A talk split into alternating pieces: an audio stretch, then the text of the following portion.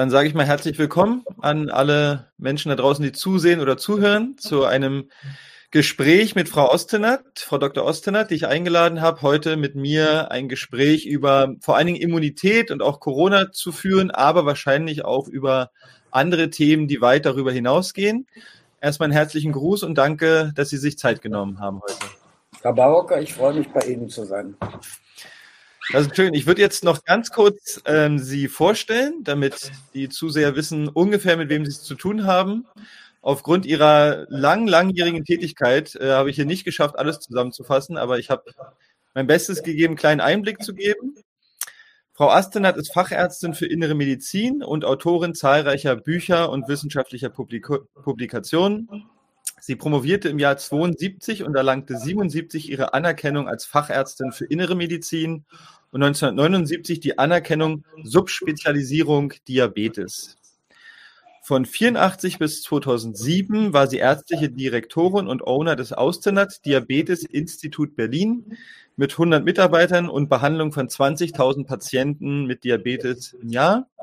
Außerdem blickt sie auf eine jahrzehntelange Dozentinnentätigkeit in der Medizin zurück.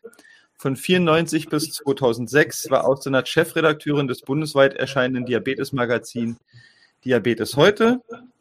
Seit 2016 führt sie eine eigene Praxis in Berlin und aktuell ist sie Initiatorin und Leiterin der Bürgerinitiative Evidenz der Vernunft. Diese Initiative hat es sich zur Aufgabe gemacht, herauszufinden, wie hoch der Anteil bereits immuner Personen gegen SARS-CoV-2 in der Bevölkerung ist. Darüber und über andere Themen möchte ich gerne mit Frau Austenat sprechen und freue mich sehr, dass sie da ist. Und ähm, beginne gleich mal mit einer vielleicht eher generellen Frage. Wie sind Sie ähm, als Ärztin, die über 50 Jahre jetzt äh, Berufserfahrung hat, ähm, mit, der, mit dem Corona-Geschehen umgegangen? Wie haben Sie das erlebt mit Ihrer Berufserfahrung im Hintergrund? Herr Barucker, äh, muss ich ein bisschen ausholen, ja, sage ich einfach mal so. Ähm, in meinem Fachgebiet äh, äh, hatte ich, ob nun Vergnügen oder nicht Vergnügen, ist völlig egal, ähm, äh, bei beiden konträren Seiten, also den Amerikanern, dann nochmal später äh, bei den Russen, ähm, die Situation, dass gesagt wurde, warum nimmt man nicht Diabeteserkrankte, die man willfährig macht mit Biokampfstoffen. Ja? So, der eine war der Berater von, von äh, Bush und hat gesagt, das wär's doch, ne? so ein Berkeley-Professor. Und äh, äh, viel später, also 2011, war es dann zufällig in Moskau, wo dann dort etwas verkauft äh, werden sollte, was so eine Substanz ist, um Menschen willfährig zu machen. Äh, also ein Biostoff äh, oder Pro-Insulin, um es mal klar und deutlich zu sagen. Dieses Zeug tut so, als wenn es Insulin wäre. Ist es ja eigentlich auch. Aber wenn sich Proinsulin nicht spaltet, was in der Bauchspeicheldrüse wissen alle, in der B-Zelle äh, hergestellt wird, dann ist es nicht wirksam. Also es tut so, es ist wie eine Attrappe. Es muss sich spalten, um die Wirksamkeit von Insulin, also Blutzucker senken, äh, tätig zu sein. Und da habe ich gedacht, zu dem Zeitpunkt, als da kam in Wuhan ist ein Virus äh, ausgebrochen, was da so innerhalb kürzester Frist, glaube ich, 10, 20, 30 Leute umgebracht hat. Oh, was kommt da an? So. Ich glaube, das habe ich gemeinsam mit ganz vielen Menschen, dass ich äh, äh, äh gedacht habe, kommt der Ebola hoch 10 oder kommt es nicht? Und spätestens, also ich fand es vielleicht etwas übertrieben, als da im März die Pandemie ausgerufen wurde, äh, aufgrund von Zahlen, wo ich dachte, die lassen ja eigentlich nicht mal eine Epidemie zu, aber mein Gott, ist doch nett, wenn alle so vorsichtig sind, ja, um es mal so auszudrücken. Und äh, äh, wiederum zwei Monate später gesagt, das stimmt alles nicht. Hier stimmt gar nichts. Und da ich dazu neige, wie Sie ja in der Einführung gesagt haben, die Dinge etwas wissenschaftlich zu betrachten, also weg von der Situation zu kommen, ich denke, ich fühle, das ist uns mal, ähm, ich bin Willi Wichtig, ja, äh, das ist so das Lauterbach-Syndrom, würde ich, würde ich das nennen, ja. Ähm, äh, setze ich mich hin und äh, versuche mich durch das, was es an, an seriösen Veröffentlichungen oder Sachen dazu gibt, zu recherchieren. Das hat zu einem Buch geführt, das unfassbare Virus. Und da muss ich Ihnen sagen, wir, wir werden sowas im Namen eines Virus äh, äh, auf den Arm genommen, dass es äh, also faktisch schon gegen Himmel schreit. So. Und kleiner Sprung mal, äh, und der Sprung heißt, ein Impfstoff ähm, oder jede Art von Therapie, die wir machen, so kann man es vielleicht ausdrücken, soll helfen. Das ist der Sinn einer Therapie. Ne? Also wenn wenn wenn, es dazu dient, äh, Arsen und Spitzenhäubchen zu verteilen, äh, dann äh, hat man übrigens auch mal gemacht, Arsenfüllungen in Zähnen, ne? so hat gesagt, dann tötet er ab. Ähm, aber das ist nicht die Regel, sondern man sagt, das Zeug soll helfen. Das heißt, es gibt immer eine Nutzen-Risiko-Analyse, die auch für Impfstoffe zählt. Und das Erste, was ein Impfstoff machen soll, es soll einen Schutz, Schutz vor der entsprechenden Mikrobe geben. So, so ist es auch festgelegt, jede Zulassung eines Impfstoffes oder eines Medikamentes in dieser Richtung, was eine Mikrobe in Schach halten soll, ist Schutz. Schutz heißt Immunität. So, und dann gibt es natürlich, weil unabhängig mal von der WHO, haben viele äh, Wissenschaftler gesagt, dann gucken wir doch mal, was macht ein Impfstoff? Äh, äh, äh, hier speziell bei, wenn wir es einfach nur Covid-19, ja, ich komme gerne noch zu dem Namen SARS. Und da wird dann äh, festgestellt, okay, es macht Antikörper, es macht Schutz. Ne? Das ist das, was wir messen können. Wir können ja 99 Prozent dessen, was wir an schützenden Situationen in uns haben, ne? also natürliche oder adaptive Immunität gar nicht messen. Und äh, das macht ein Impfstoff. Also das macht auch ein Covid-Impfstoff. Ja? Und äh, insofern haben ganz schlaue Leute logischerweise gesagt, wenn der Impfstoff Immunität macht, was macht denn ein, ein Uraltwissen? Ja? Ein Uraltwissen, das heißt, wir haben eine angeborene Immunität. Wir haben eine Immunität, die sich permanent mit unserer Umwelt auseinandersetzt. Macht die auch Immunität gegen Covid?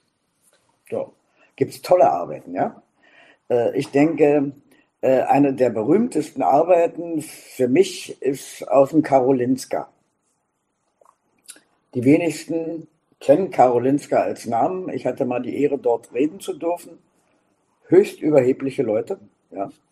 Äh, aber es ist das Nobelinstitut. Und das wird nicht ernst genommen.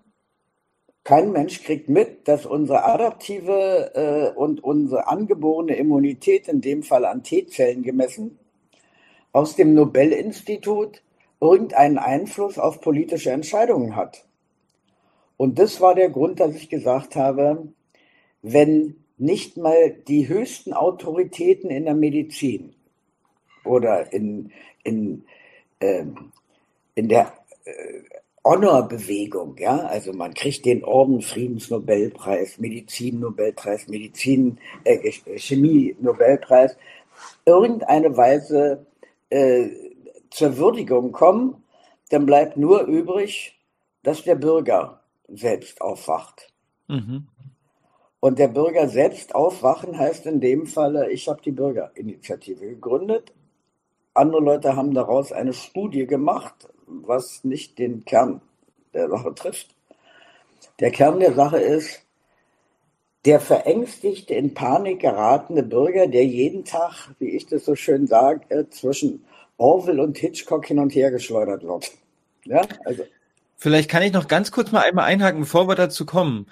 Mich würde es noch interessieren, wenn ich jetzt so richtig verstehe, also Sie, Sie haben diesen Prozess gehabt, ja, vielleicht ist es wirklich gefährlich und dann haben Sie anscheinend sich Zahlen und Daten angeguckt, die dem Angstnarrativ nicht entsprachen. Aber jetzt haben wir ja auch erlebt, dass trotzdem das so ist, so ging es mir jedenfalls auch, viele Ärzte ja weiterhin ähm, an diesem Narrativ festhalten und oder vielleicht sich nicht trauen zu sagen, hey, stimmt doch irgendwas nicht.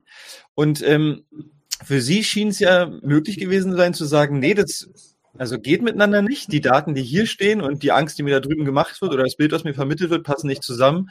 Und dann muss ja ein Entschluss gekommen sein, sich dazu zu äußern. Und da würde mich interessieren, gab es da auch die Sorge, boah, was, was ist, wenn ich dazu was sage? Weil es gab ja viel eine große Kampagne, kritische Meinungen zu äh, mundtot zu machen. Wir haben ja aus Amerika jetzt sogar erfahren, dass Herr Fauci und Kollegen persönlich E-Mails geschrieben haben, um zu sagen, macht mal bitte die Wissenschaftler mundtot, die hier kommen und sagen, wir schützen einfach nur die Risikogruppen. Also wir, wir kennen Beispiele, wo das äh, öffentlich geworden ist. War, hat es in Sie in irgendeiner Form bewegt, so dieses Klima von, uh, kann ich hier einfach sagen, was ich denke? Äh, ach, Barocker, dazu müssten Sie meinen Lebensweg kennen, ja. Äh, da, da, muss ich da doch zwei Sätze zu sagen. Mhm.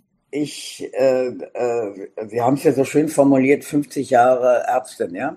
Was ja heißt, ähm, ich habe es mal bösartig ausgedrückt, da selbstverständlich bin ich mit einem Stethoskop um den Hals geboren worden und sie ist Chefarzt, ne? So, nein, natürlich nicht, ne? Also ich bin über 70 Jahre alt und ich bin äh, erzogen worden, äh, äh, was sicherlich in der Theorie in, in den sozialistischen Ländern oder kommunistischen Ländern in der Theorie etwas ganz Hervorragendes war. Nie wieder Krieg, nie wieder Faschismus. So.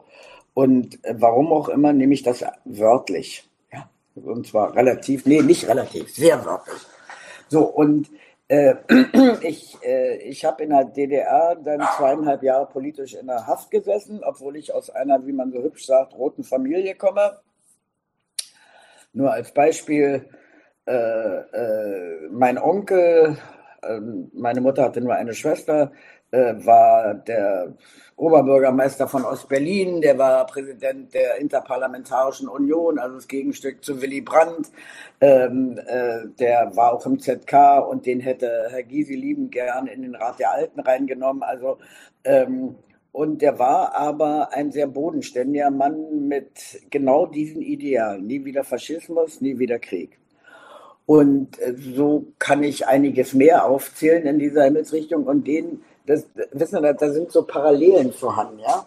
Ähm, ich war zu dem Zeitpunkt relativ jung, Oberärztin in einer ähm, doch großen Klinik mit 150 Betten ausschließlich, was schon mal ein Vorteil war, ähm, äh, äh, zentralisierte Behandlung, ja, so, äh, für Diabetes. Und ich habe dann äh, dort eigentlich gesagt, die, die äh, sagen wir mal, die Diskrepanzen zwischen Theorie sind und Praxis sind so groß, dass ich sie nicht mittragen kann. So.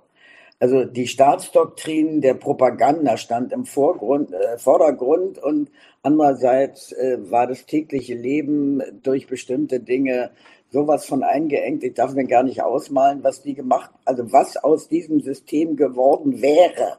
Ja, wenn man, wenn man die Propaganda äh, äh, oder wie mein Onkel in seiner, äh, ich glaube, das war so sein Testament, ja, das auch nicht veröffentlicht, der geschrieben hätte, was passiert würde, wenn man das Volk nicht stehen gelassen hätte.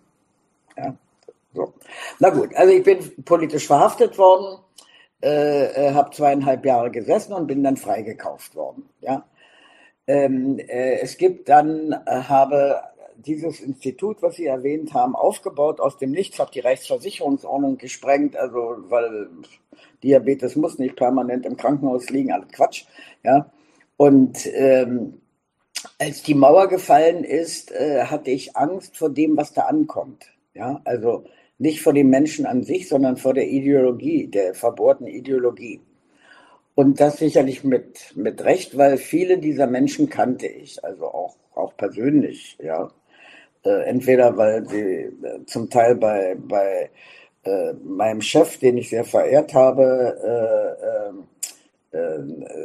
gearbeitet haben, also ambulant wie stationär. Ich war stationär seine Stellvertretung. Also jeder kennt Regine Hildebrand, ja, zum Beispiel. Wenn Sie nicht, aber die etwas Älteren kennen Sie, die war ähm, äh, so eine Ministerin in Brandenburg, ja.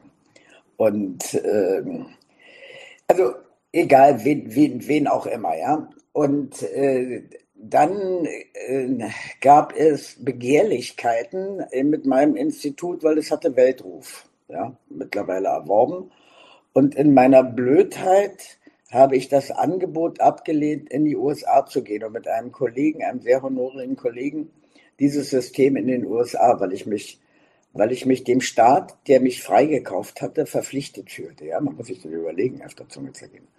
Na gut, also die Begehrlichkeiten haben dann dazu geführt, dass man mir ein Chaos gemacht hat oder versucht hat, ein Chaos zu machen und zwar mit jeder nur erdenklichen Lüge und Schweinerei. Äh, ähm, ich hätte Geld äh, äh, hinterzogen, weil ich mit so und so viel Ärzten und eigentlich bin ich ja nur ein Einzelarzt und kann über die KVD abbrechen, kann man alles im Internet finden und lesen, ja. Und dann hat äh, äh, ein, ein Professor zu mir, den, den sie mir aufgedrückt haben als Jurist, gesagt, Frau Austenat, wenn Sie sagen, dass die modernen Medikamente nicht erforderlich sind als Meinungsbildner, dann ist alles wieder gut. Also das sind die Insulinanaloga. Ja? Und da habe ich gesagt, seien Sie mir nicht böse, auf diesem Niveau fange ich nicht an. Und ich wusste, dass ich mein Todesurteil unterschrieben habe. Äh, was ja auch hieß, dieses Ding wurde von Investoren übernommen und war drei Jahre später pleite. Hm. Ich habe auch ein Buch darüber geschrieben und habe gesagt, war es das wert? Ja. Zigtausende Menschen, die spezialisierte Betreuung zu entziehen, nur weil man Geld machen wollte oder Profit. Und darum auf Ihre Frage zurück. Nein, die können nicht. Ja, ich weiß, und es wird ja auch gegen mich vorgegangen, ne? also äh, die Ärztekammer, da ich, beschweren sich irgendwelche Leute. Dann gibt es diese moderne Ausdrucksweise, Querdenker, kennt ja jeder mittlerweile, ne? Schwurbler, wie wir Steinmeier, ja, die Leute bezeichnet. Und da habe ich irgendwann dann geschrieben, ähm, äh, ich bin dankbar dafür, dass man mich als Querdenker einstuft, weil ich bin keine Heinrich Mann-Type und die Flat Earth-Theorie finde ich auch nicht so ganz spannend. Mhm. Und insofern ist, sagen wir mal, die Summary aus diesem Ganzen, die heißt, wenn wir nichts machen, wird es viel schlimmer. Mhm. Das ist der Kreislauf, in dem wir uns ja seit Ewigkeiten bewegen und der ganz extrem aus, aus den Angeln gehoben wurde. Sie wissen, dass es bis zum Ersten Weltkrieg die Obligationsklausel gab, ja? Also schwamm drüber, wir fangen neu an. Ne? Und immer, aber wir machen immer das Gleiche, ja. wir machen immer wieder das Gleiche. Ähm, äh, wir, also, wie, ich glaube, Cicero war das. Man braucht nur einen, einen, guten Grund und dann macht man einen neuen Krieg. Ne? Anschließend kloppen sich die, die Reichen und die von mir aus Monarchischen auf die Schulter, die alle miteinander verschwippt und verschwägert sind und sagen, ach, Pech gehabt, Cousin. Ne? dann vergessen wir mal alles, jetzt spielen wir wieder auf Champagner. Ne? Äh, und dann geht es wieder von vorne los. Und da muss ich Ihnen ganz ehrlich sagen, da ist der Punkt überschritten. Also ähm, weiß ich, dass man mir was antun kann, das weiß ich. Und da muss ich sagen, es interessiert mich nicht. Mhm.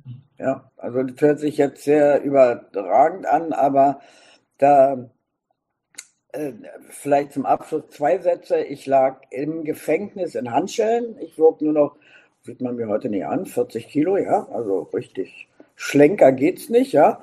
Ähm, und äh, äh, ich habe nicht klein beigegeben, ja. So, also ich kenne das, wenn man in Hungerstreik tritt, äh, also wenn man in Handschellen liegt und festgekettet ist und äh, äh, nicht klein beigegeben.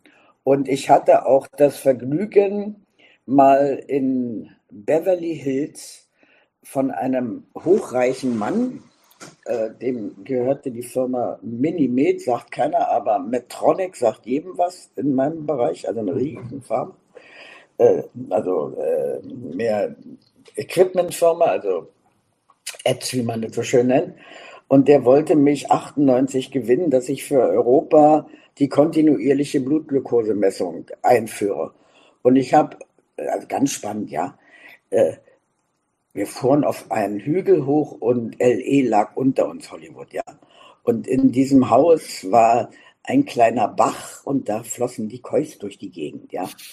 Und die ganzen CEOs, also das war schon ganz spannend, die da saßen und dem All Man hieß der, hoffierten bis zum, bis zum Stehkragen.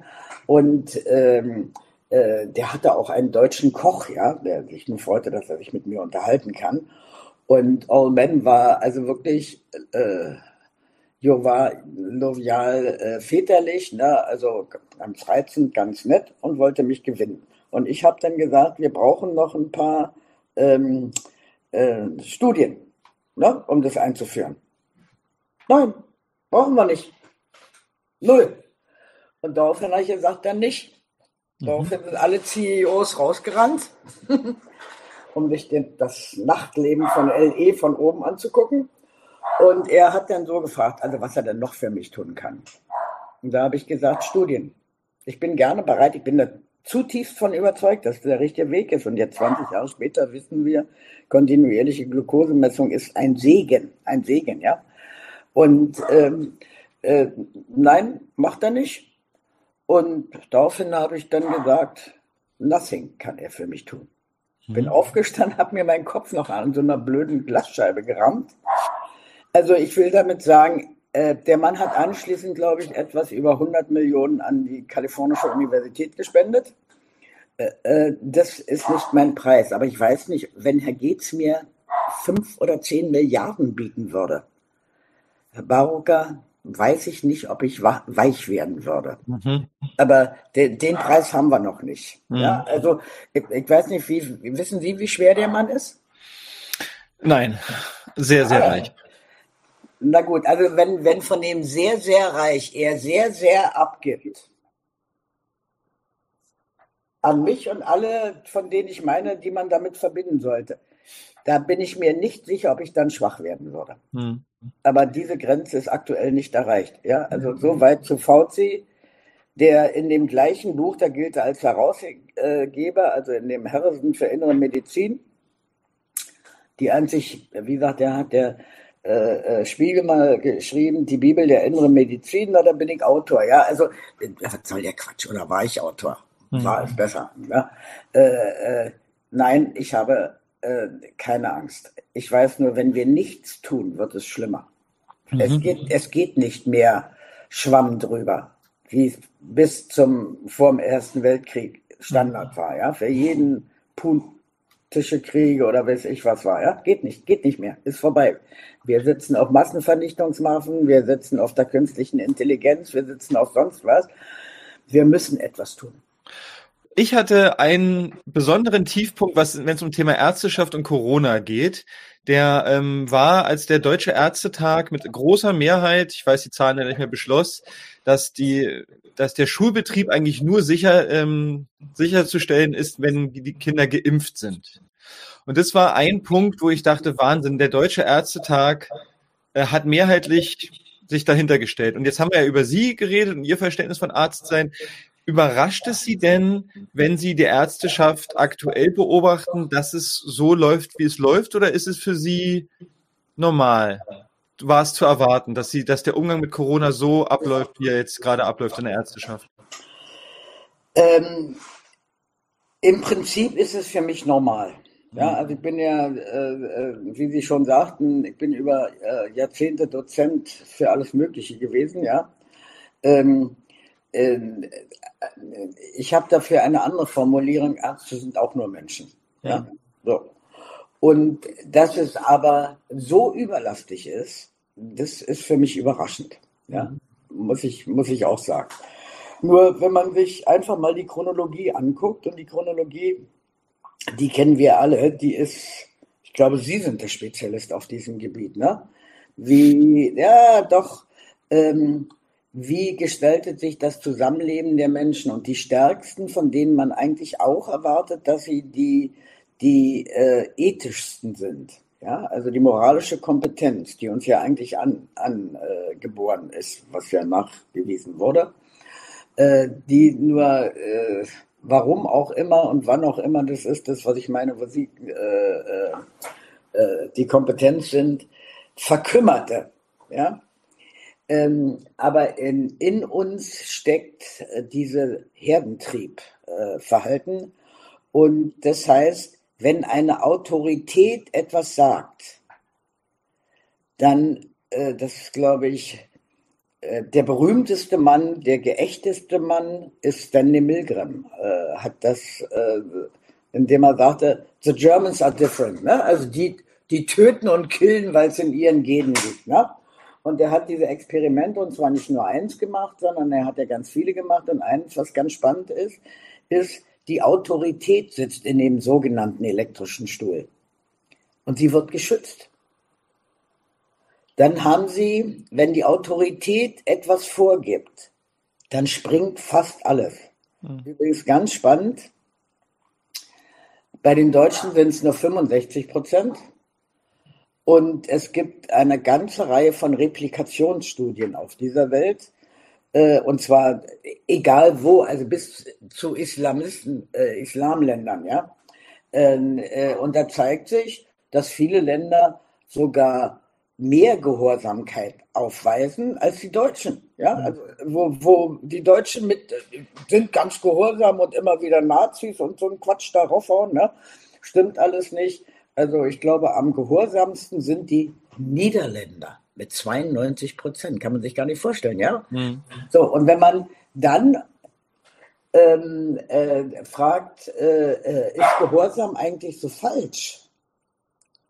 Dann nochmal, Sie sind der Spezialist, da muss man sagen, nein, es gab mal eine Zeit, wo das gar nicht so falsch war. Mhm. Nämlich, wenn Volk und die Stärksten eine Einheit bilden.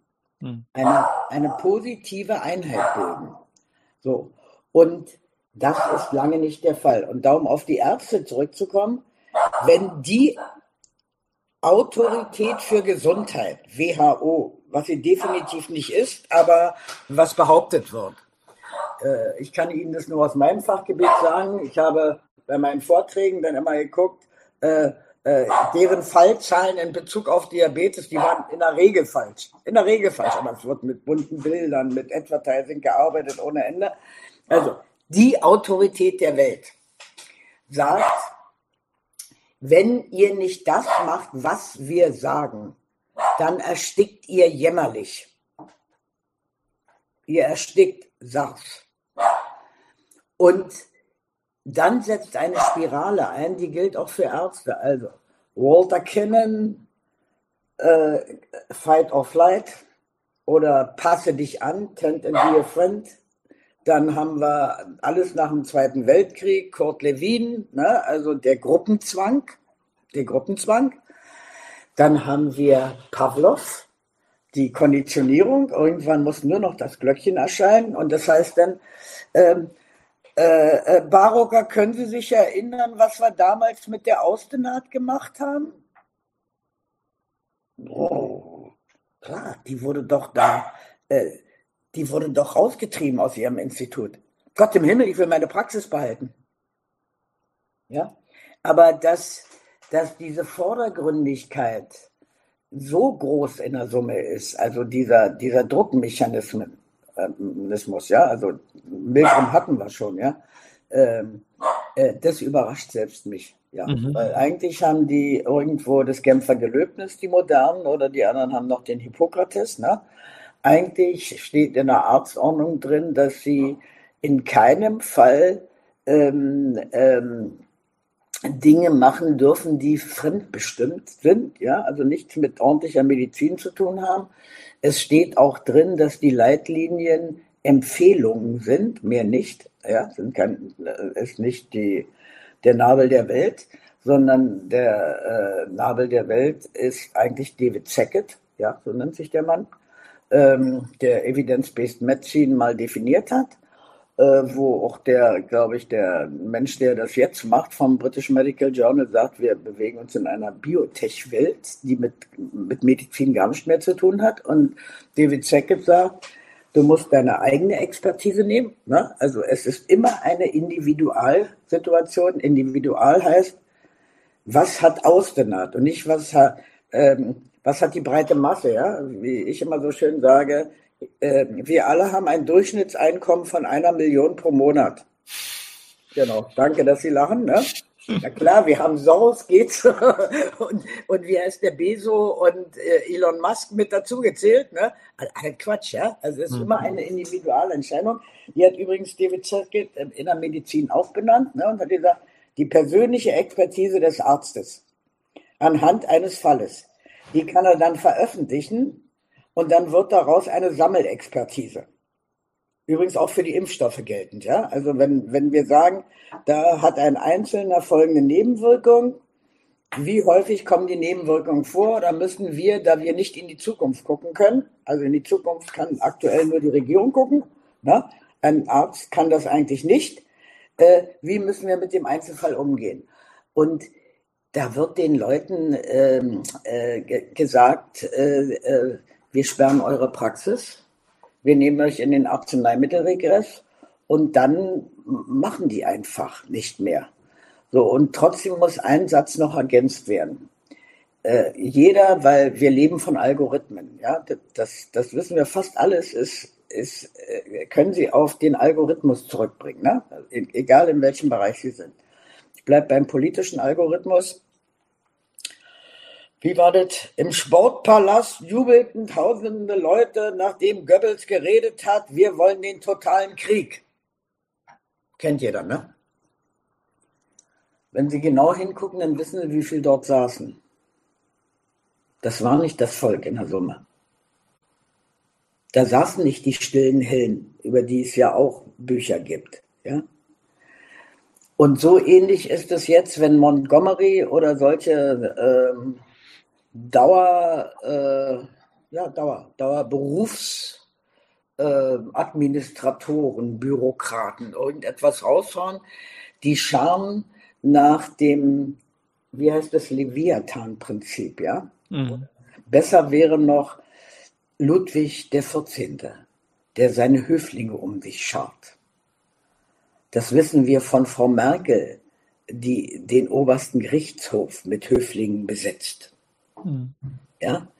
So werden auch diese Ärzteschaften besetzt in den Gremien, die dann schreien, da hat der Ärzteverband beschlossen. Ja? Das sind nicht die Ärzte. Mhm. Trotzdem nochmal zurück. Ein, es erschreckt mich die Summe. Es erschreckt mich nicht, dass die Mehrzahl dem zustimmt. Das erschreckt mich nicht. Äh, die zweite Seite ist, trotzdem sind, gibt es eine ganze Reihe von Ärzten, die im Stillen und Verborgenen arbeiten. Mhm. Und das soll man nicht vergessen. Die Ärzte sind nicht besser und nicht schlechter als der Rest der Bevölkerung. Mhm. Ja. Also jeder muss sich ein bisschen an seine eigene Nase fassen. Was tue ich denn? Ja? Klar. Ja, ähm, ich würde total gerne mit Ihnen noch ein bisschen tiefer in die SARS-CoV-2-Thematik einsteigen, weil das ist ja auch so ein bisschen das Thema des, dieser Initiative, die ich höchst spannend finde. Ähm, es gab ja, also alle Leute, die jetzt wahrscheinlich zusehen, kennen das Corona-Narrativ. Und eins ähm, der vielleicht wichtigsten war ja die ursprüngliche Aussage, ähm, die ja auch von deutschen äh, Verantwortlichen getätigt wurde. Äh, es gibt sozusagen, jeder ist empfänglich und es gibt keine Immunität, weil es ist ein ganz neues Virus. Das war ja eins der ganz wichtigen Narrativelemente dafür, um das Narrativ Killer-Virus überhaupt in die Welt zu bringen. Und ähm, und daher kamen ja auch die ganzen Zahlen, wo dann gesagt wurde, ja, wenn sich so und so viel infizieren und dann werden ja alle krank, dann müssen ja so und so viel sterben. Und deswegen kamen diese ganzen wahnsinnigen Zahlen ja, mit denen rumgeschmissen wurde. Und es wurde Fallsterblichkeit und Infektionssterblichkeit durcheinander gewürfelt und es war unglaubliches Zahlenchaos. Und für mich ist also jetzt mittlerweile schon klarer, aber ich würde da gerne mal mit Ihnen drüber reden. Die Annahme, dass ein Coronavirus kommt und dagegen ist niemand immun, war das für Sie von Anfang an eine absurde Annahme oder dachten Sie auch kurz, hm, wow, ja, vielleicht haben wir gar keine Immunität gegen dieses neue, also neue in Anführungsstrichen Virus? Ähm, das hatte ich am Anfang schon mal gesagt, dass, dass äh, die Frage ist, ähm, äh, ist dieses Ding sozusagen in Silico hergestellt worden? In Silico vielleicht, um es mal zu erklären. Da sitzt einer am Computer und sagt, ich verändere Folgendes, bla bla bla bla. Das macht man übrigens seit den 90er Jahren und ich glaube, im letzten Jahr erst haben die Damen für diese Austauschtechnik, CRISP-Technik, ne, also den Nobelpreis dafür gekriegt, aber das macht man seit den 90er Jahren. Das also, das wird verfeinert und verfeinert. Äh, so, also, äh, ähm, das Absurde, äh, äh, dass das möglicherweise, dass wir gar keine Immunität dagegen haben, könnte sein, wenn es so verändert worden ist, dass unser Körper mit seiner Umwelt nie damit in Berührung gekommen ist. Das muss man einfach wissen. Das war ja auch meine anfängliche Situation. Ich muss einfach dazu sagen, ähm, äh, wir werden auf den Arm genommen, dass da gesagt wird, oh Gott, Wuhan. Ne? So, und da hat, hat nun jemand oder hat nicht oder wurde da verändert, hat zufällig einer rausgetragen, wie hieß die Assange oder sowas, ja, da, da hat er das zufällig mitgenommen, um zu zeigen, was da so gibt. Oder einer, der nicht. Nein, man muss einfach wissen, dass bereits 2008, 2008 an der Vanderbilt University äh, äh, in den USA das Überspringen, künstliche Überspringen eines Coronavirus auf den Menschen gelungen ist, das nennt man Chimäre. So, 2008. Ja, also, und ich sage immer, mit dem, worum gespielt wird, äh, das ist wie Photoshop, ja. Also die haben Stalin schon längst wegredigiert, äh, äh, äh, bevor wir überhaupt mit Photoshop in Berührung gekommen sind, ja. Aber es hat sich relativ schnell herauskristallisiert, nein, das stimmt nicht, ja. Also die, diese Gefahr, das ist das, was ich gesagt habe, war relativ schnell klar. Es ist nicht so abartig künstlich verändert worden, dass wir dagegen gar keine äh, äh, Abwehrkräfte haben. Ganz im Gegenteil. Kein Mensch weiß, äh, wo das Ding herkommt und wie das äh, entsteht. Oder ob einfach nur ein Virus genommen worden ist. Wir haben Abwehrkräfte, Punkt, wir haben sie. Ja? Mhm. Und wir haben sie nicht erst seit gestern und da ist nichts Neues entstanden oder dergleichen. Dazu müsste man eigentlich nur mal die Corona Study Group Arbeit lesen. Ne? Und die Corona Study Group Arbeit, in der ist übrigens Drosten drin. Ja? Äh, äh, das, was der Mann macht, Mund auf und legen. Ja, mhm. so. Jeder kann sich gerne mein Buch bestellen, da ist es eindeutig bewiesen. Es gibt ja immer das Wissen, es gibt, ähm, also aus dem Positiven von David Sackett ist modern Inquisition geworden, ja. Also, das ist dieses Peer Reviewed, ja. Also, da sitzt eine Gruppe von Wissenschaftlern und beschließt, das muss jetzt gucken, ob es den Standards entspricht. Das ist Inquisition in der Zwischenzeit, ja. Mhm. Äh, es sei denn, es ist eine ganz honorige Situation, wo die nicht gekauft worden sind, ja. Mhm. Übrigens ganz spannend, äh, das war bei der Schweinegrippe dieses Kaufen, ja, der ähm, Wissenschaftler. So, und äh, in, insofern muss man sagen, in dieser äh, äh Vor, also in dieser Vorarbeit, die in Preprint-Servern immer erscheinen, ne? da haben sie noch, es ist gar kein SARS. Ich habe das als medizinisches Watergate bezeichnet. Ja? Es ist kein SARS. Herr Barocker, es ist kein SARS. Kann ich es nochmal wiederholen? Wir mhm. ersticken nicht. Aber wenn Sie einfach mal davon rangehen, wie stirbt ein Mensch? Ne? Der stirbt, indem sein Herz stehen bleibt oder die Luft aufhört. Wir sterben nicht anders. Wir sterben nicht, weil, weil wir kein Gehirn haben. Ja, da müsste der halbe Bundestag weg sein. Ja, Verzeihung, wenn ich das so klar und deutlich sage. Ich kann es auch sehr medizinisch ausdrücken. Ähm, früher hat mal irgendein ein, ein, ein äh, Freund einer Diabeteserkrankten, ja, Typ 1 Diabetes heißt immer Insulinspritzen, der hat sich dann um, weiß ich, Aufmerksamkeitssyndrom oder warum auch immer, äh, äh, ob Demonstration oder ob wirklich, versucht das Leben zu nehmen. Ein Sportler durch und durch. Hat sich 3000 Einheiten Insulin gespritzt und das Einzige, was übrig blinkt, sein Gehirn war Matsch. Nennt sich übrigens apallisches Syndrom, ja, wenn man es mal medizinisch ausdrückt. Der lief rum wie eine, war dann in der Psychiatrie, wie ein ein Muskelprotz, wie wir heute so sagen, diese Anabolika-Leute, ja, ähm, äh, gut durchtrainiert, nur verblödet. Ja, also wir sterben auch nicht an unseren Nieren. Ja, wir sterben auch nicht, weil wir ein Bein verlieren. Das ist alles bekannt. Wir sterben, weil das Herz aussetzt oder weil wir keine Luft mehr kriegen. Zurück.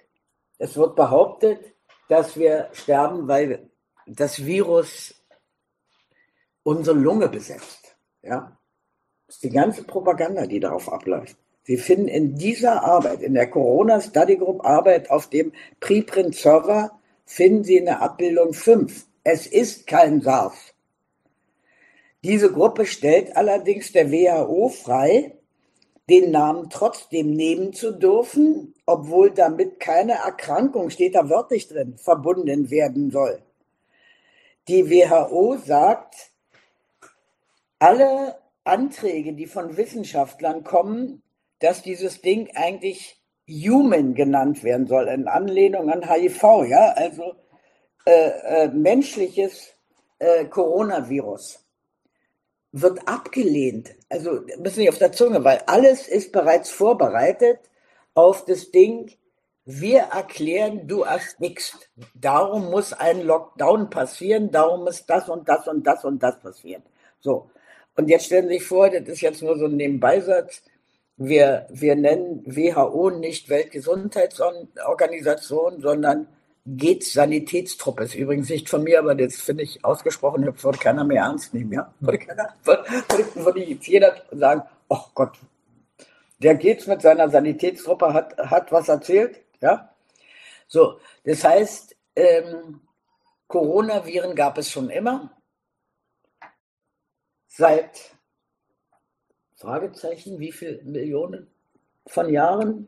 Es gibt eine, eine hübsche Definition, die heißt, würden wir die Viren alle hintereinander legen, dann hätten wir, glaube ich, 100 Millionen Lichtjahre. Das ist das, was uns täglich umgibt, ja, mit dem wir zu tun haben. June Almeida hat das 68, weil die eine äh, moderne Technikdame war aus Schottland mit dem Elektronenmikroskop eine Schottin, ja, entdeckt. Darum hat sie das Ding Krönchen genannt. Ne? Also Coronaviren steht übrigens in Nature. Eine Gruppe unbekannter Wissenschaftler hat ein neues Virus entdeckt, nennt es Coronavirus 1968. Der John Zibor, der in dieser Corona-Study-Group mit drin ist, der, da können Sie nachlesen, in jedem seriösen internistischen Lehrbuch über Coronaviren die machen bis zu 30 Prozent der Grippeviren aus, sind für die Masse der Menschen überhaupt nicht gefährlich, null gefährlich. In dem Augenblick, wo der Mensch anfängt zu schwächeln oder das nennt man immundefizient wird, kann es zu schweren Erkrankungen führen und dann auch im Einzelfall zu Tod. So, also um die Frage mit einem Satz zu beantworten, sie heißt, natürlich haben wir dagegen Abwehrkräfte. Mhm. Ohne Ende.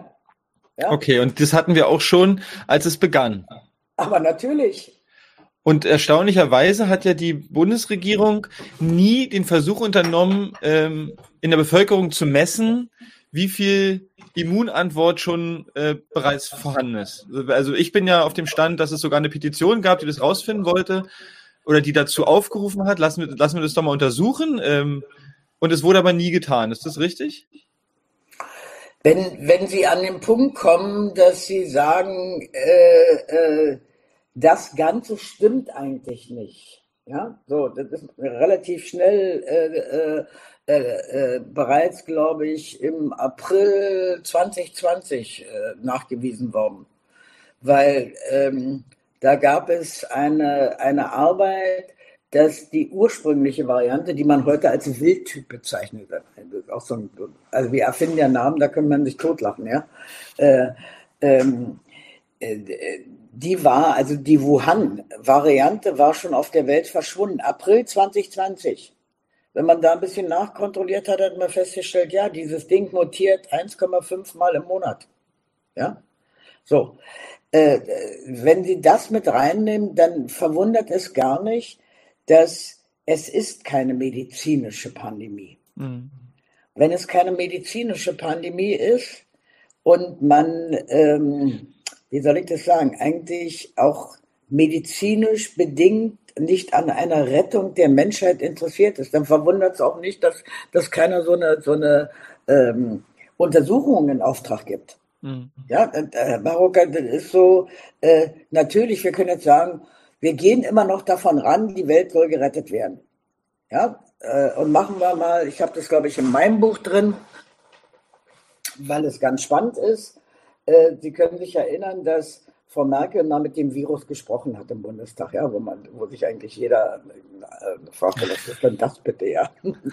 so, aber Dann kam, glaube ich, auch die, äh, ich weiß gar nicht, ich glaube Reitschuster war, der mal die Bemerkung gemacht hat, warum man die Arbeit von Ioannidis nicht beachtet. Ne? Also mit der Infektionssterberate äh, beziehungsweise Fallsterberate, die bezogen ist immer auf den PCR. Ne? Und da hat dieser etwas schnöselige äh, Journalist Seibert oder ich kenne nicht alle Namen so genau, gesagt, das ist eine politische Entscheidung. Ne? So. Und äh, die hat, glaube ich, Frau Merkel auch dann anschließend wiederholt. Wenn man allerdings davon rangeht und sagt, Moment mal, hier kommt ein Tsunami an, hier kommt Ebola hoch 10. Warum macht man nicht alle Anstrengungen rauszufinden, wo steht die Bevölkerung, beziehungsweise wir nehmen jedes Rettungsboot, jedes Rettungsboot, ja, das da kommt, man nimmt nicht nur das Merkel oder geht's Rettungsboot, ja. Also Lockdown, Hammer and Dance Theorie, beziehungsweise ein ein Biomarker, der kein Krankheitsmarker ist. Nachweislich können Sie bei der WHO nachlesen. Also müssen nicht mal viel Kenntnisse haben. Das kann sich jeder Laie angucken. Der, der PCR ist ein Biomarker. Der, der kann sich Karimallis angucken. Ja? So, und dann kommen Sie relativ schnell dazu, zu sagen, das ist nicht gewollt. Ja, also nicht die Frage, warum machen die denn das nicht? Also liebe Regierung, warum macht ihr das nicht? Ja, sondern dann kommt man zu der Frage, das ist nicht gewollt. Mhm. Das ist ein Part meiner Bürgerinitiative. Die Bürger müssen es wollen. Die Bürger müssen wollen, dass sie wissen, wo sie stehen. Den Bürgern muss die Angst genommen werden. Und da gibt es zwei Situationen. Die erste Situation, die haben in dieser modernen Zeit Schwein, dass man überhaupt Antikörper feststellt. Also Antikörper meine ich jetzt alles, was immun macht, was wir feststellen können. Ja, das sind die Immunglobuline, das sind die Antikörper, das sind die Kreuzimmunität. Das wäre also die Verwandten aus dem Clan des Paten, ja, den man mit erwischt. Oder endemische Coronaviren kann man bestimmen. Das sind alles Immun- oder Antikörper. Wir können aber auch T-Zellimmunität bestimmen. Ja, die für mich beeindruckendste T-Zellimmunität, glaube ich, ist, hat nachgewiesen über 100 bis bis 80 Jahre Immunität gegen, gegen die spanische Grippe. Also die haben 2018 das H1N1 nachgebaut, also künstlich, was man ja kann, ne, nachgebaut und haben die Menschen, die damals noch gelebt haben, untersucht und hat festgestellt, die sind immun mhm. gegen dieses Ding, ja. Man hat SARS, heute würde man sagen SARS-CoV-1, also die 2003er äh, Variante gibt es spannende Arbeiten. Also Leute, die das damals hatten, haben heute T-Zellimmunität. Wir haben die nächste Situation, das macht äh, in dem Fall praktisch richtig schon, das Magdeburger Molecular Detection äh, Labor. Die bestimmen äh, CD8-T-Zellen. Äh, und da kommt dann so der lakonische Satz, wer das hat, ist grundsätzlich gegen Viren geschützt, ja. Sie wissen das von der Blutgruppe Null, ja. Also wer das hat, scheint äh, zumindest auch Corona ähm, äh, nicht schwer daran zu erkranken. Und dann gibt es noch ähm, Rezeptoren genetischer Natur. Ich glaube, das ist das äh, Labor, also nur beispielhaft Kübler in, ich kenne die alle nicht, ja, ich, ich sehe nur die Befunde, die bestimmen denn genetische Untersuchungen, bestimmen Rezeptoren und kommt drauf, wer das Ding hat, ist geschützt. Ja?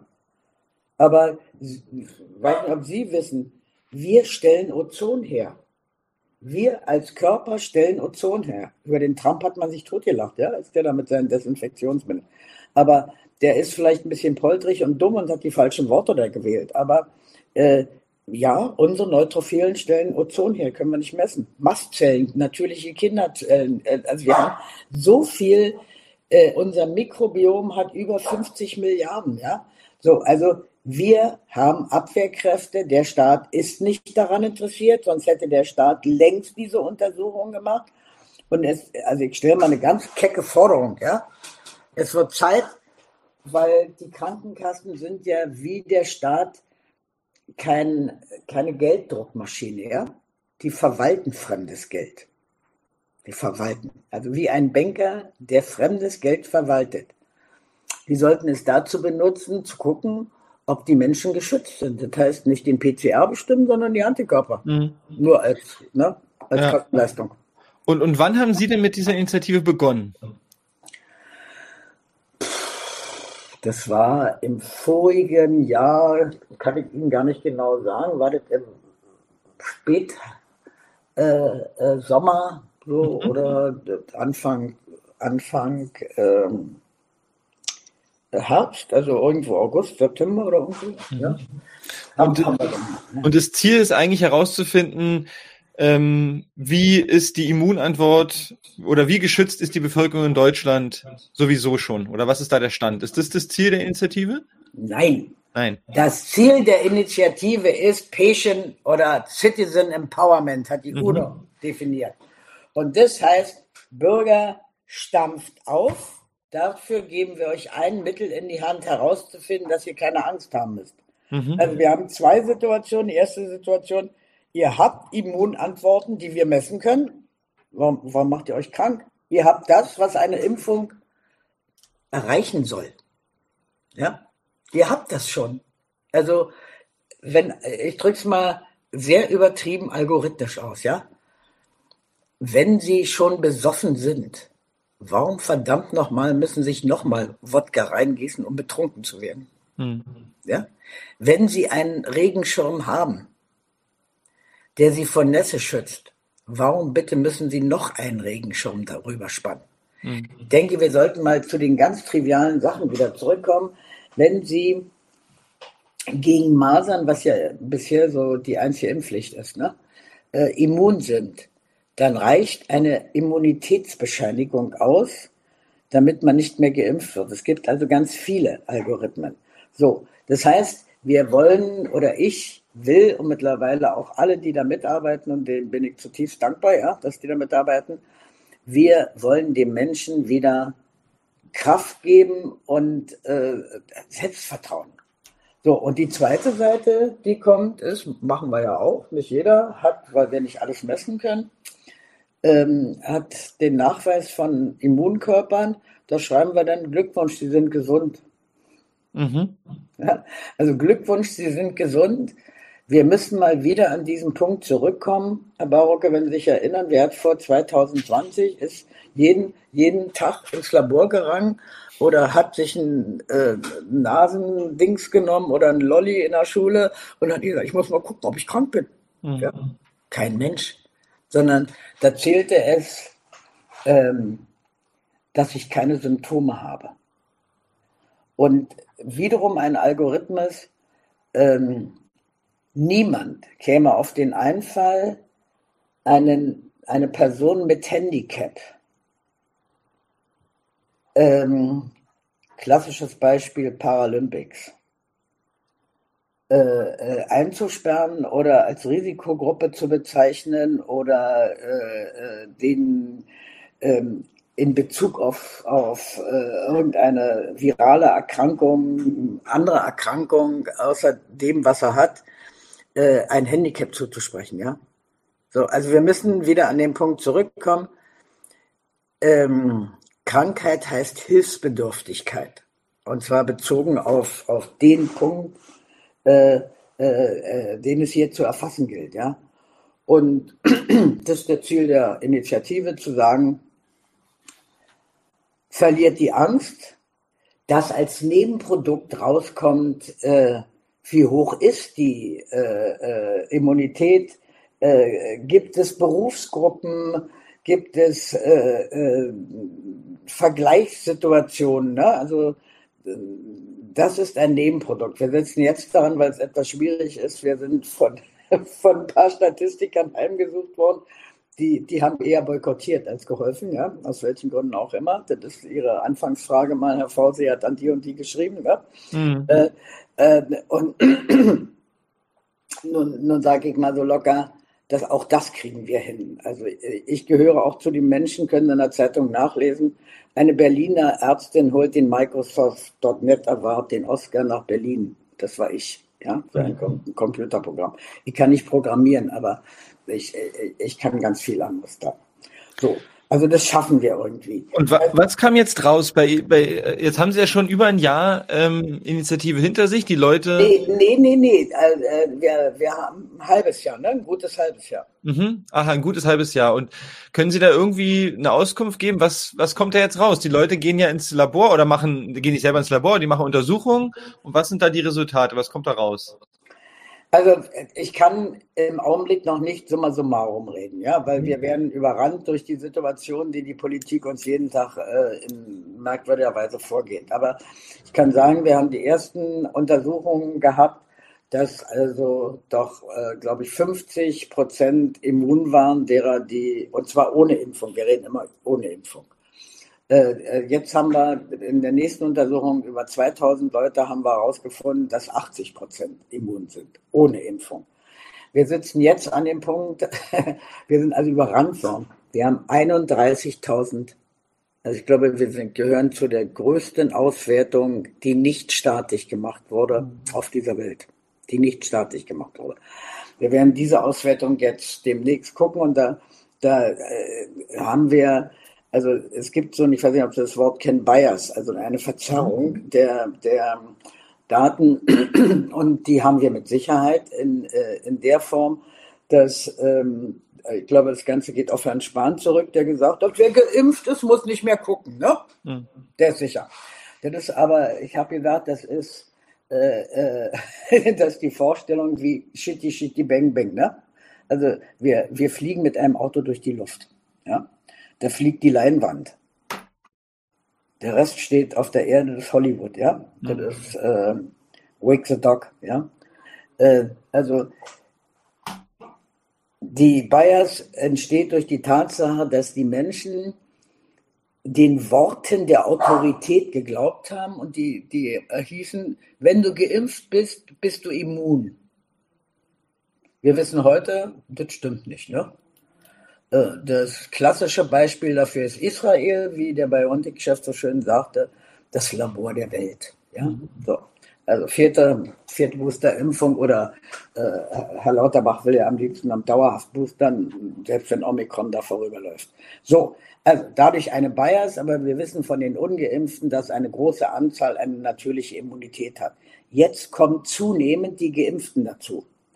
Also wir, weil die einfach gesagt haben, da das alles nicht zutrifft, was uns die Politik versprochen hat, werden wir hier nicht dauerhaft impfen und dazu kommen, dass äh, äh, sie ringsrum und vorne und seitlich und weiß ich was, ja, hier Nebenwirkung, da Nebenwirkung, diese Nebenwirkung, die leider vom Paul-Ehrlich-Institut etwas grobschlächtig behandelt werden. Ja, das ist vielleicht der gute Ausdruck. Nur für Sie, Herr Barocker, voraussichtlich ab nächste, übernächste Woche werden wir, ich nenne das VERS, Germany, Covid-19 VERS Germany, dass ähm, die Menschen Nebenwirkungen eingeben können.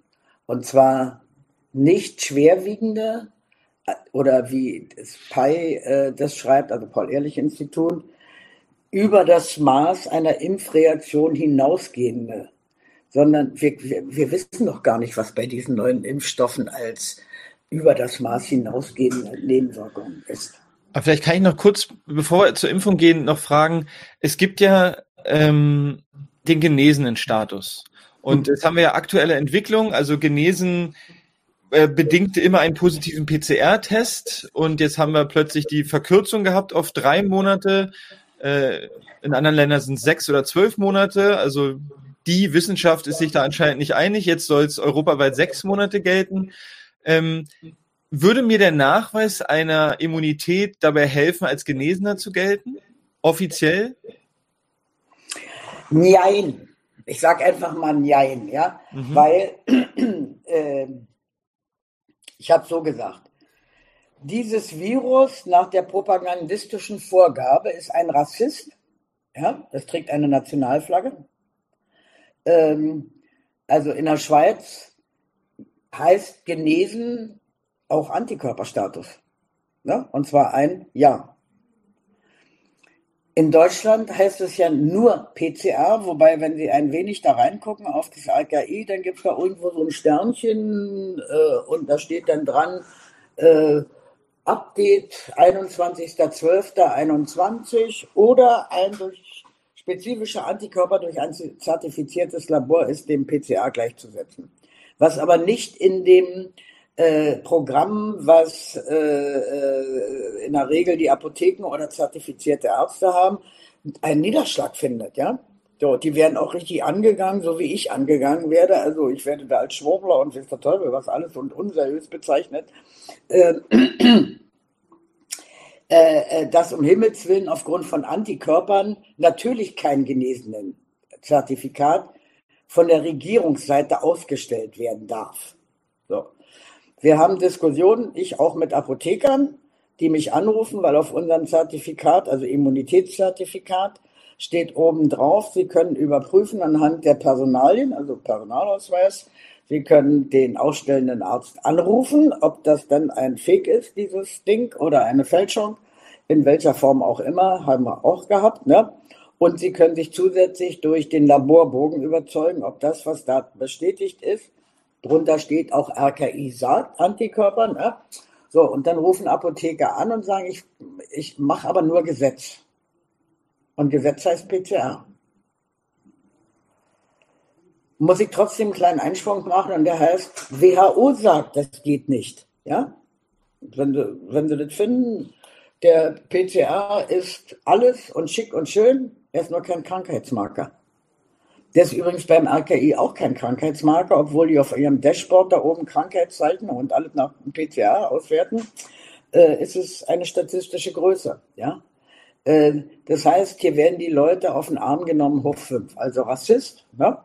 ein Jahr äh, Schweiz als Extremes, drei Monate, wie habe ich geschrieben, fürs Fußvolk. Fürs Fußvolk in Deutschland beim Bundestag beobachtet man, kennen Sie ja, in der Berliner Zeitung, in einer anderen Zeitung ist aufgegriffen worden für den Bundestag, weil die ja so extrem arbeiten für, für äh, das Land, ne? sechs Monate, was auch immer, auf welcher Basis auch immer, ja, und dann also ich bin in keiner Partei, würde auch in keiner eintreten, könnte mich aber totlachen, wenn es dann heißt, Frau Sa äh, Sarah Wagenknecht ist jetzt positiv, ne? also das geht durch jede Zeitung oder dann ist es mal hier, wie heißt die Weidel oder so, ne? Die, also zum Piepen, ja, politische Ausschlachtung. Also mit anderen Worten, äh, äh, das hat auch mit Medizin nichts zu tun, ja. Mhm. So, genesenen Status um es korrekt zu formulieren, ist ein Rekonvaleszenzstatus. Mhm. Ein Wiedererwachen, also entweder ist man tot, ne? Äh, oder ein Wiedererwachen oder ein Verlieren äh, der spezifischen Krankheitssymptome. Nun hat Covid-19 nicht wirklich spezifische Krankheitssymptome, aber es ist zuallererst die Definition nochmal John Sibur, in den äh, internistischen Büchern eine Grippe. Ne? Und Grippe macht äh, Husten, Schnupfen, Heiserkeit, äh, macht, äh, dass man nicht mehr riechen kann, nicht mehr schmecken kann. Das ist auch nichts Besonderes. Das hat mit Covid nichts zu tun. Das gab es vorher schon. Ja, das können Sie auch beim Hämophilus influenzae haben. Das ist so ein anderer Keim, der aus, aus der Gruppe der, der Grippe macht. So, aber wenn Sie alle diese Symptome nicht haben, dann kommen Sie in den rekonvaleszenten Stadium rein. Also frei von Symptomen zu sein. Der äh, PCR ist der Nachweis eines organischen äh, äh, Lebewesens, dessen genetische Konstellation und zwar Bruchstücke davon. Also die nennt man dann Primer, ne? also das ist dieser PCR-Test, der, der da umgewandelt wird.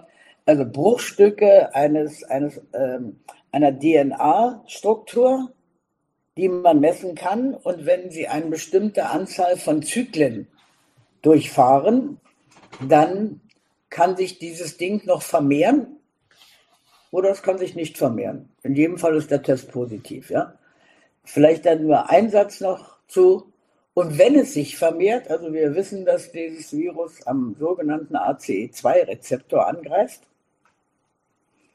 steht übrigens seit 2003 für SARS fest, ist im, nageln Sie mich nicht fest, entweder im Februar 2020 auch von Herrn Drosten nochmal bestätigt worden für dieses Neue, muss man sich überlegen, ja. Und trotzdem kommen die auf den Einfall und sagen, ja, jetzt, jetzt ist es dort, jetzt ist es, greift es ein Kind an mit Kawasaki-Syndrom. Jetzt, ja, jetzt haben wir es im Gehirn. Oh Gott im Himmel, jetzt haben wir es im Darm. Alles Quatsch. Weil ACE2-Rezeptoren haben wir in jedem Organ, das weiß man seit 2000. Auf diesem Gebiet habe ich eher andersrum gearbeitet mit den ATE1-Blockern, Blutdrucksenkern, weil wir haben im Körper immer ein, wie überall, Yin, Yang, äh, Januskopf, ein duales System. Und dieses duale System heißt, ähm, ähm, wir schießen und preschen entweder vor, ne? also Fight or Flight, Kämpfe oder Fliehe oder Vorpreschen oder Schützen. Und ACE2-Rezeptor sind der Schutzbereich dieses Angiotensin-Renin-Systems in unserem Körper ein sehr wichtiges System. Und diese Schutzrezeptoren haben wir an jedem Organ. Also wie, wie gelangt in unseren Körper das, was wir brauchen, rein? Ernährung und Wasser, ne? also Flüssigkeit und Ernährung, das ist, was wir brauchen. Äh, na, über den Mund und über die Nase. Wir machen es nicht über den After, und wir machen es in der Regel auch nicht über die Haut. Ja, also da, dass da Teile reinkommen, keine Frage. Wo sitzen die meisten ACE2-Rezeptoren, um zu sagen, wenn ein Fremdling ankommt, na, Mund- und Rachenraum, na, da brauchen sie nur PCR nehmen und machen, ne, gucken. Aber wenn der Körper genügend Abwehrkräfte hat, dann spielt es keine Rolle. Ja, da, da können sie, äh, haben sie doch gerade Omikron, ne? Ganz schlimm. Und die Zahlen preschen nach oben. Die Leute werden noch nicht krank und versterben nicht.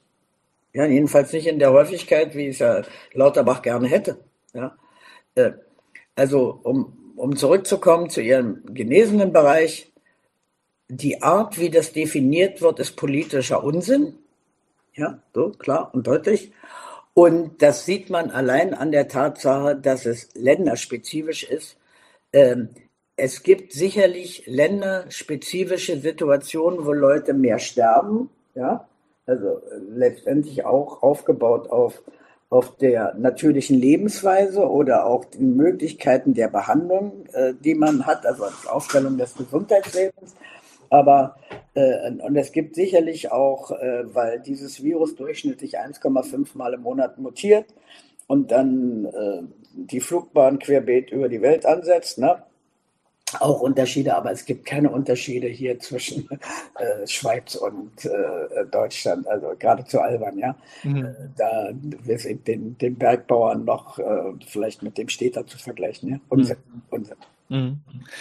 Ich würde mal gerne zum Schluss, obwohl es noch viele Dinge gibt, die ich super spannend finde, aber zum Schluss interessiert mich schon, noch Ihre Meinung zum, zum Impfen, obwohl das ja auch ein großes Thema ist. Also wir haben ja jetzt diese angedrohte berufsbezogene Impfpflicht oder die bald in Kraft treten soll. Ich war gestern Abend wieder auf einer Demo, habe viele Menschen aus dem Gesundheitswesen getroffen, die da stehen und sich im Prinzip verarscht fühlen, ähm, dass sie in der Hochzeit ähm, ihre Arbeit geleistet haben und jetzt vielleicht ihren Job verlieren.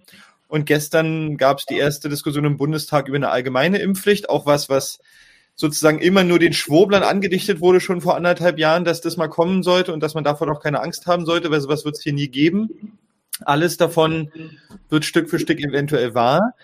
Ähm, hinter dem Hintergrund, was Sie jetzt auch erzählt haben und auch mit der Immunität, die wahrscheinlich vorhanden ist, braucht man sich wahrscheinlich gar nicht mehr fragen, ob es medizinisch sinnvoll ist, weil ich nehme mal vorweg, für mich scheint es nicht sinnvoll. Ich bin zwar Laie, aber manchmal habe ich den Eindruck, ein Laie ist gerade manchmal besser bedient als ein Fachmann oder eine Fachfrau. Aber wie sehen Sie diese Entwicklung äh, der berufsbezogenen Impfpflicht, aber auch einer eventuellen allgemeinen Impfpflicht, ähm, wenn es überhaupt eine Impfung ist? Das ist ja auch umstritten. Äh, vielleicht ganz plakativ ein paar Hypothesen vorneweg, ja. Erstens die Arbeiten von Ioannidis. Es gibt eine neue Arbeit, die belegt, und zwar äh, äh aus Zeiten, nämlich 2020, wo es gar keinen Impfstoff gab, dass äh, die Infection Fertility, also die Infektionssterberate eigentlich bei 0,0, so, also eigentlich zu vernachlässigen ist. Das heißt, wir haben eine altersbedingte Sterberate, die im Wesentlichen darauf zurückzuführen ist, dass je älter je immundefizienter, also die Abwehrkräfte gestört sind, umso höher ist die Wahrscheinlichkeit, eigentlich das, was man seit Jahrzehnten weiß, dass derjenige schwer erkrankt oder dass derjenige äh, gegebenenfalls sogar verstirbt. Nächste plakative Sache, die Masse der Menschen verstirbt mit über 80 Jahren. So muss man auch so klar sagen. Das heißt, dann haben wir einen äh, äh, Grundsatz, der noch nicht außer Kraft gesetzt ist. Der kommt von dem ehemaligen Präsidenten des Bundesgerichtshofes, ist in den Arzthaftungsbüchern festgeschrieben, das ist Karlmann Geis. Und der schreibt schlicht und ergreifend, in einer vorbeugenden Impfung ist jede noch so kleine ähm, Nebenwirkung aufklärungsbedürftig. Also, klar und deutlich, dieses Virus ist für die Masse nicht gefährlich. Das rechtfertigt eigentlich auch keine Impfung.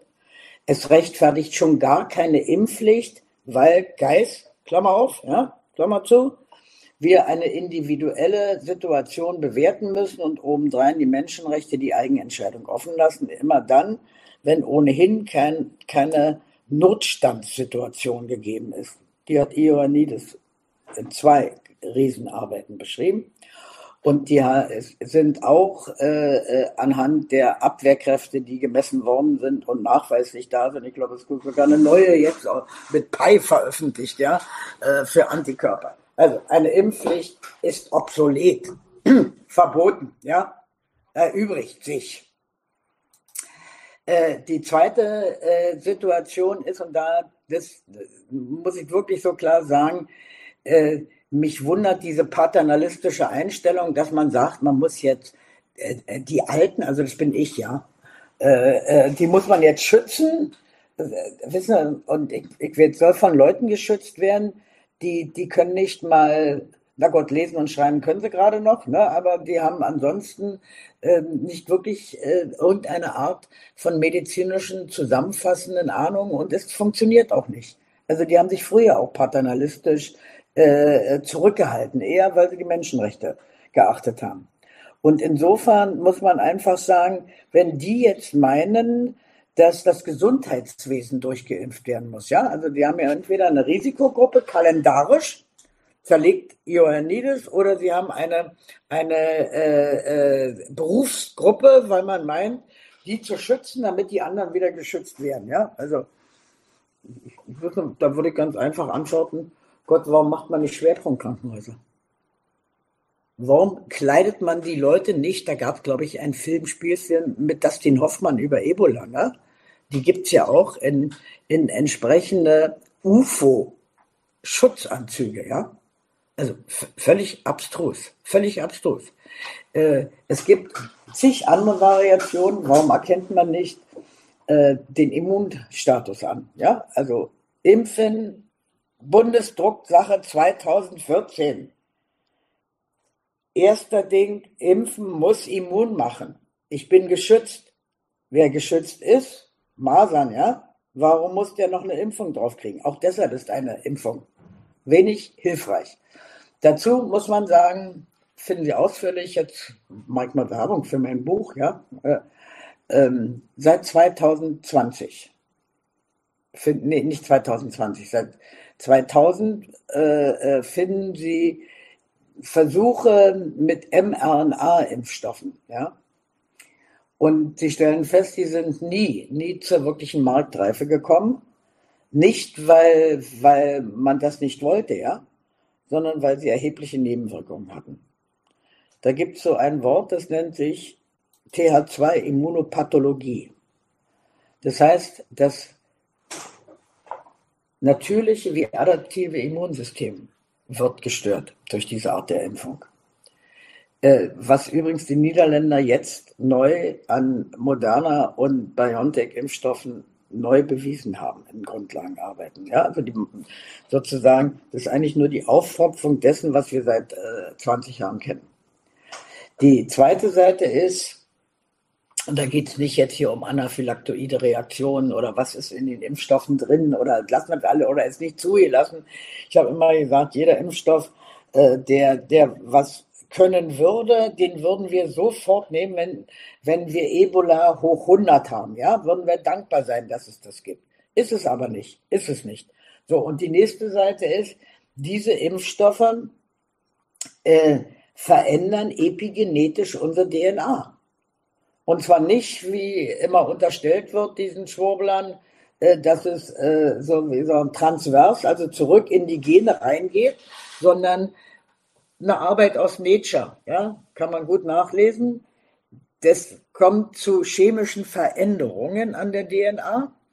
Das nennt man Acetylierung und Methylierung, äh, äh, wodurch Dinge verändert werden. Das heißt also mit anderen Worten, äh, wir wissen gar nicht, was das alles an Veränderungen schafft. Das spricht auch gegen eine Impfpflicht. Also die Masse wird dadurch nicht wirklich ernsthaft krank. Wir haben andere Möglichkeiten, also im Gesundheitswesen auch Schutzanzüge. Wir können, wir können Schwerpunktkrankenhäuser machen. Wir müssen nicht mal die anderen warten lassen. Ja, wir können umändern. Berlin ist das klassische Beispiel von früher. Da gab es dieses Brandzentrum, was neu aufgemacht wurde in Marzahn. Und wie schon mal ein Schweizer früher zu mir sagte, Transportwege sind kein, kein Problem heute mehr, ja. Also man könnte sagen, hier haben, glaube ich, auch die Chinesen gemacht, so ein 1000-Mann-Krankenhaus in einer Woche hingestellt, ja. Nee, Deutschland hat es gemacht. Ich glaube, die Deutschlandhalle, ne? Da haben sie aus, aufgerüstet, wenn es wirklich so ist. Also Impfpflicht ist nicht geboten. Nicht geboten.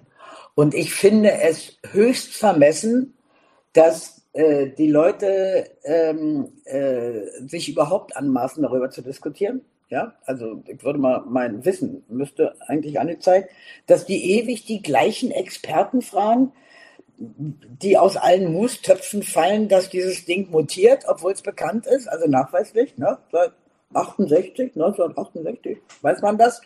Ähm, und dass man nicht auf einen anderen Einfall kommt, da, da ranzugehen. Ich finde es noch bedenklicher, dass man das über Druckmechanismen macht. Druckmechanismen, mich rufen verzweifelte Krankenschwestern, Ärzte aus der also Verwaltung, ja, also Verwaltung, ne, also wo, wo ist dann Schutz? Das, obwohl wir wissen, nosokomiale Keime sind ohnehin im Krankenhaus ohne Ende, hat der BRIC-Staaten-Worterfinder O'Neill mal geschrieben, wir müssen uns da anderer Dinge bedienen, gibt es genügend Möglichkeiten natürlicher war, natürliche Möglichkeiten. So, und insofern kann ich den Leuten nur empfehlen, sich keine Angst machen zu lassen. Äh, eine lustige Idee, die stammt nicht mal von mir, aber die finde ich ganz äh, spitze. Sich arbeitssuchend melden. Ja, geht ja auch gerade durch die Zeitung, ist ganz bösartig, was die da machen, ist wie das Spaziergehen draußen, ja, äh, ganz bösartig. Äh, äh, zweite Situation, seine Arbeitskraft zur Verfügung zu stellen, seinen Immunstatus zu bestimmen, weil man hat etwas in der Hand und gegebenenfalls auch zu gucken, dass immer eine Individualentscheidung ist, ob man in seiner Krankenakte gesicherte ähm, äh, Kontraindikationen oder Nebenwirkungen hat. Das ist, sind nicht nur die Bestandteile des Impfstoffes, sondern das ist darüber hinaus, also jeder, der ein bisschen Ahnung hat, muss man nicht weiter ausführen.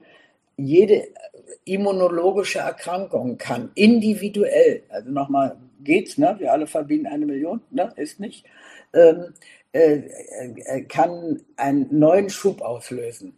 Das ist bekannt für äh, auch MS, obwohl die, die äh, Gesellschaften es empfehlen, ja. Äh, das ist für ein Hashimoto, also Schilddrüsenerkrankungen bekannt. Das ist für Leute, die äh, zu Thrombozytopenie neigen, also alle möglichen genetischen Veränderungen. Sie können auch subsumiert sagen, alles, was grob unter immunologischen Erkrankungen gibt es in der Literatur, in seriösen Sachen oder was die Regierung für seriös hält, in der EMA, ja, Europäische äh, äh, Zulassungsstelle für Arzneimittel und Dings, die schreiben dann so, so niedlich, ja, man hat also nicht nur die Sinusthrombosen, sondern man hat festgestellt, dass, dass Leute aus heiterem Himmel oder mit einem Faktor 5-Mangel äh, auch in den Eingeweiden Thrombosen kriegen können. Ne? Das ist die Individualentscheidung. Also keine Impfpflicht, völlig daneben. Äh, es ist eine individuelle Entscheidung und es geht nicht an. Also das nennt sich zwar sehr groß und äh, übertragen, dass der Nürnberger Kodex, aber anders ausgedrückt die Menschenrechte, die Selbstbestimmung außer Kraft gesetzt werden, obwohl nachweislich, ja, Klammer auf, Ioannidis, äh, Karolinska, äh, äh, die niederländischen Arbeiten nachweisen, diese Erkrankung ist für 99 Prozent der Menschen nicht gefährlich. Und vielleicht darf ich einen Abschlusssatz sagen. Natürlich. Ich glaube, Herr Barocker, den können Sie dann vielleicht sogar ergänzen. Der, der Lebenstrieb ist dem Menschen angeboren. Und es gibt sicherlich immer wieder Menschen, die, sagen wir mal, das besondere Abenteuer suchen, ja, also in irgendwelchen Steilwänden hängen oder äh, äh, Bungee-Jumping machen, aber es ist nicht die Regel und die haben auch lange dafür trainiert also mit einer offenen Wunde in ein Piranha-Becken gehen würde die Mehrzahl der Menschen nicht machen, weil er ist ihnen angeboren und der, an diesen Lebenstrieb ist man gegangen. Aber andersrum, Algorithmus oder andere Seite, Yin und Yang, ne, heißt, der Mensch selbst weiß, wann er hier mitmachen muss oder nicht mitmachen muss. Und äh, ähm, der Mensch hat ein sehr feines Gespür dafür, dass er, ja, jetzt ja, verarscht wird, ja. So. Aber das können Sie doch, da Sie sich mit, mit dem ganz früheren befassen. Habe ich da recht oder? Äh, äh mhm. äh, stimmt, ne? Mhm. Der Mensch blickt durch. Ja, ich denke schon, dass der Mensch ein gutes Bauchgefühl hat, was stimmt und was nicht stimmt. Er muss nur den, das Umfeld haben, dass er dem auch trauen darf und dann äh, dementsprechend handeln. Und ich glaube, da sind wir dabei, indem wir irgendwie Aufklärungsarbeit leisten und Leuten sagen, dass sie sich schon vertrauen können, wenn sie denken, irgendwas stimmt hier nicht. In welchem Grad ist ja auch individuell. Und dafür soll ja auch so ein Gespräch wie unseres hier helfen, dass Leute einfach zuhören können und sich überlegen können, hm, ja, irgendwie, ich merke, hier stimmt was nicht und es macht Sinn, was ich da höre. Deshalb äh, finde ich es gut, wenn wir es da stehen lassen, weil ich fand, das waren wichtige Schlusssätze jetzt ähm, auch zum Thema Impfpflicht, weil das doch sehr aktuell ist und ich hoffe einfach, dass die Leute, die das hören, da sich auch ermutigt fühlen, ähm, ganz individuelle Entscheidungen zu treffen und auch zu wissen, dass sie das Recht haben, über ihren Körper sehr hoheitlich selber entscheiden zu dürfen und nicht die Annahme haben, sie müssten etwas tun, weil es jemand von ihnen verlangt, obwohl es vielleicht gar nicht richtig ist. Vielleicht auch der Umkehrschluss, ja, dann muss ich trotzdem noch einen Schlusssatz sagen. Wer sich impfen lassen will, soll es tun. Ja. Ja, also sprich, da haben wir früher darüber debattiert, ob jemand sich eine, eine Grippeschutzimpfung geben lässt oder eine FSME-Spritze. Äh, haben wir nicht. Und wir wissen aus, aus der gesamten Literatur vom CDC wie der Cochrane Library, dass die Grippeschutzimpfung zu über 50 Prozent Nonsens ist. Wir haben die geschrieben ähm, gute Advertising. Aber wer damit gut klarkommt, soll es machen. Ja, gar keine Frage. Wir müssen, wir müssen nicht sagen, weil ich das mache, muss ein anderer das auch machen. Ja, dafür besteht keine Veranlassung. Hm. Ja. Genau, dann sind wir wieder bei einer ganz individuellen Impfentscheidung und äh, das war ja vor nicht allzu langer Zeit ganz normal. Vielleicht kommen wir da wieder zurück. Ähm, ich danke auf jeden Fall für die Zeit, die Sie sich jetzt genommen haben. Ich habe viel gelernt. Ich fand es total wichtig und interessant. Ich werde äh, hier unter dieses Video einen Link zu der Initiative setzen und auch zu den Büchern, sodass Leute, die jetzt einfach Lust bekommen haben, vielleicht auch den eigenen Status da zu prüfen, das machen können. Und wünsche da gutes Gelingen für das weitere Vorgehen und auch für die Geschichte mit den Impfnebenwirkungen und bedanke mich, dass Sie sich die Zeit genommen haben. Ich danke Ihnen, Herr Barocker.